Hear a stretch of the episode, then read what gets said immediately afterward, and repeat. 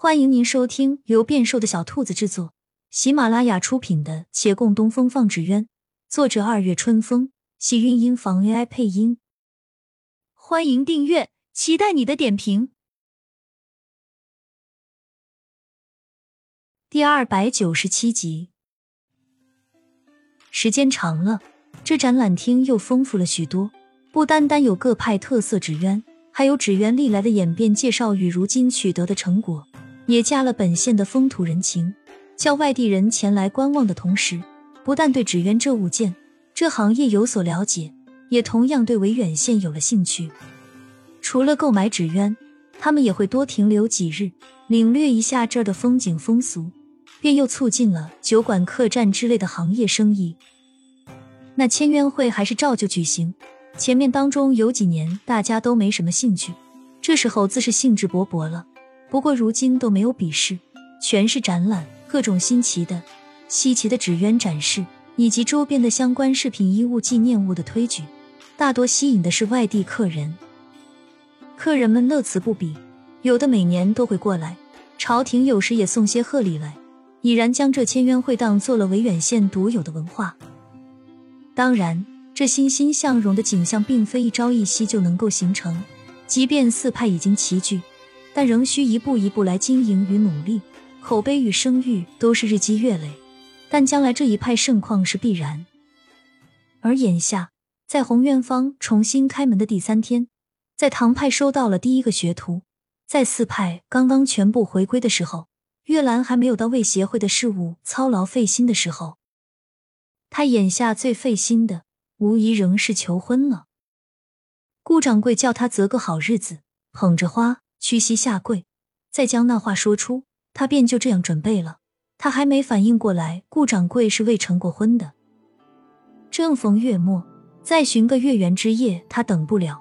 看那一月如钩也还不错，就选在这日，地点还在屋顶。他提前在上面支了个小桌子，摆了点酒菜。花是从后面采摘的野菊，这个季节没什么花，他觉得太单调，又掐了一把桂花。掺在一起扎了个结，扎好后看了一看，总觉得有哪里别扭，但一时没想起来。先把花藏在桌下面，再携骆长青上来，两人吃了点菜，闲谈几番。他斟了酒，但不敢喝，重要场合他不能让自己生变故。骆长青也没喝，他怕错过了什么。各有所思，那闲话说的是真闲，家长里短，古往今来。说到后面，两个人都不知在说什么。洛长青先闭了嘴，低着头摆弄发丝，白衣在风中轻动，趁着那张脸上越发的红。月兰决定不再等，这月实在是不亮，她也不知是不是没看清，拿花的手袋翻了桌上的酒，但顾不上了。她站起身来，那黄白相间的花束捧出，她双膝一弯，跪在他面前，而后一愣，在这微愣的时候。他差点要克制不住，在俯下身磕个头了。没办法，这场景叫人太容易联想了。他沮丧道：“顾掌柜真是乱出主意。”隔壁顾掌柜打了个喷嚏，要是他听见，大抵要回怼：“谁叫你双膝下跪了？谁叫你准备黄色的花了？谁叫你把酒洒到地上的？还有。”不能叫你师傅换件别的颜色的衣服吗？此情此景配白衣，怪吓人的。屋顶上花香袭人，月兰继续道：“师傅，你不要生气啊，我本想的不是这样。”洛长青看着他羞愧模样，不恼，只想笑。他蹲下来，刮了一下他的鼻子：“你要一直这样跪着与我说话吗？”月兰看他面容温和似水，眼底微光柔柔，他那蔓延心扉的情意，带着芬芳，扰乱思绪，翻起阵阵涟漪。他轻攥住他的手，与他一并缓缓起身。那浅浅一弯月不见了，可周遭亮起了灯，彼此的面容看得倒也十分清楚。他欣慰感慨：“你看，今晚六度街的灯点得比平时早一些。”是不是天意呢？终于时来运转，自有神助了。他的眉眼微弯，慢慢将女子的手放在心口。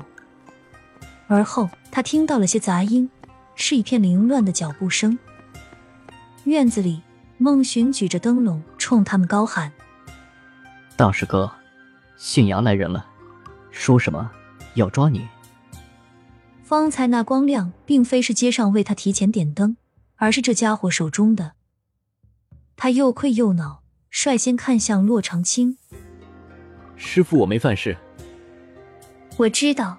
咱们先下去看看是怎么回事。他点头，暗叹了口气。就算特地择选了日子，准备了花束，下跪了，还是没成啊。这大概也是天意。他揽着身边人往下跃，但听轻柔的话语贴着耳鬓，若春风轻拂。女子轻声与他道：“不必惋惜，我知道你想说什么。”他一怔，险些歪了身子。安稳落地后，他还在看着他，慌乱与深情写满了眼眸。亲亲小耳朵们，本集精彩内容就到这里了，下集更精彩，记得关注、点赞、收藏三连哦，爱你！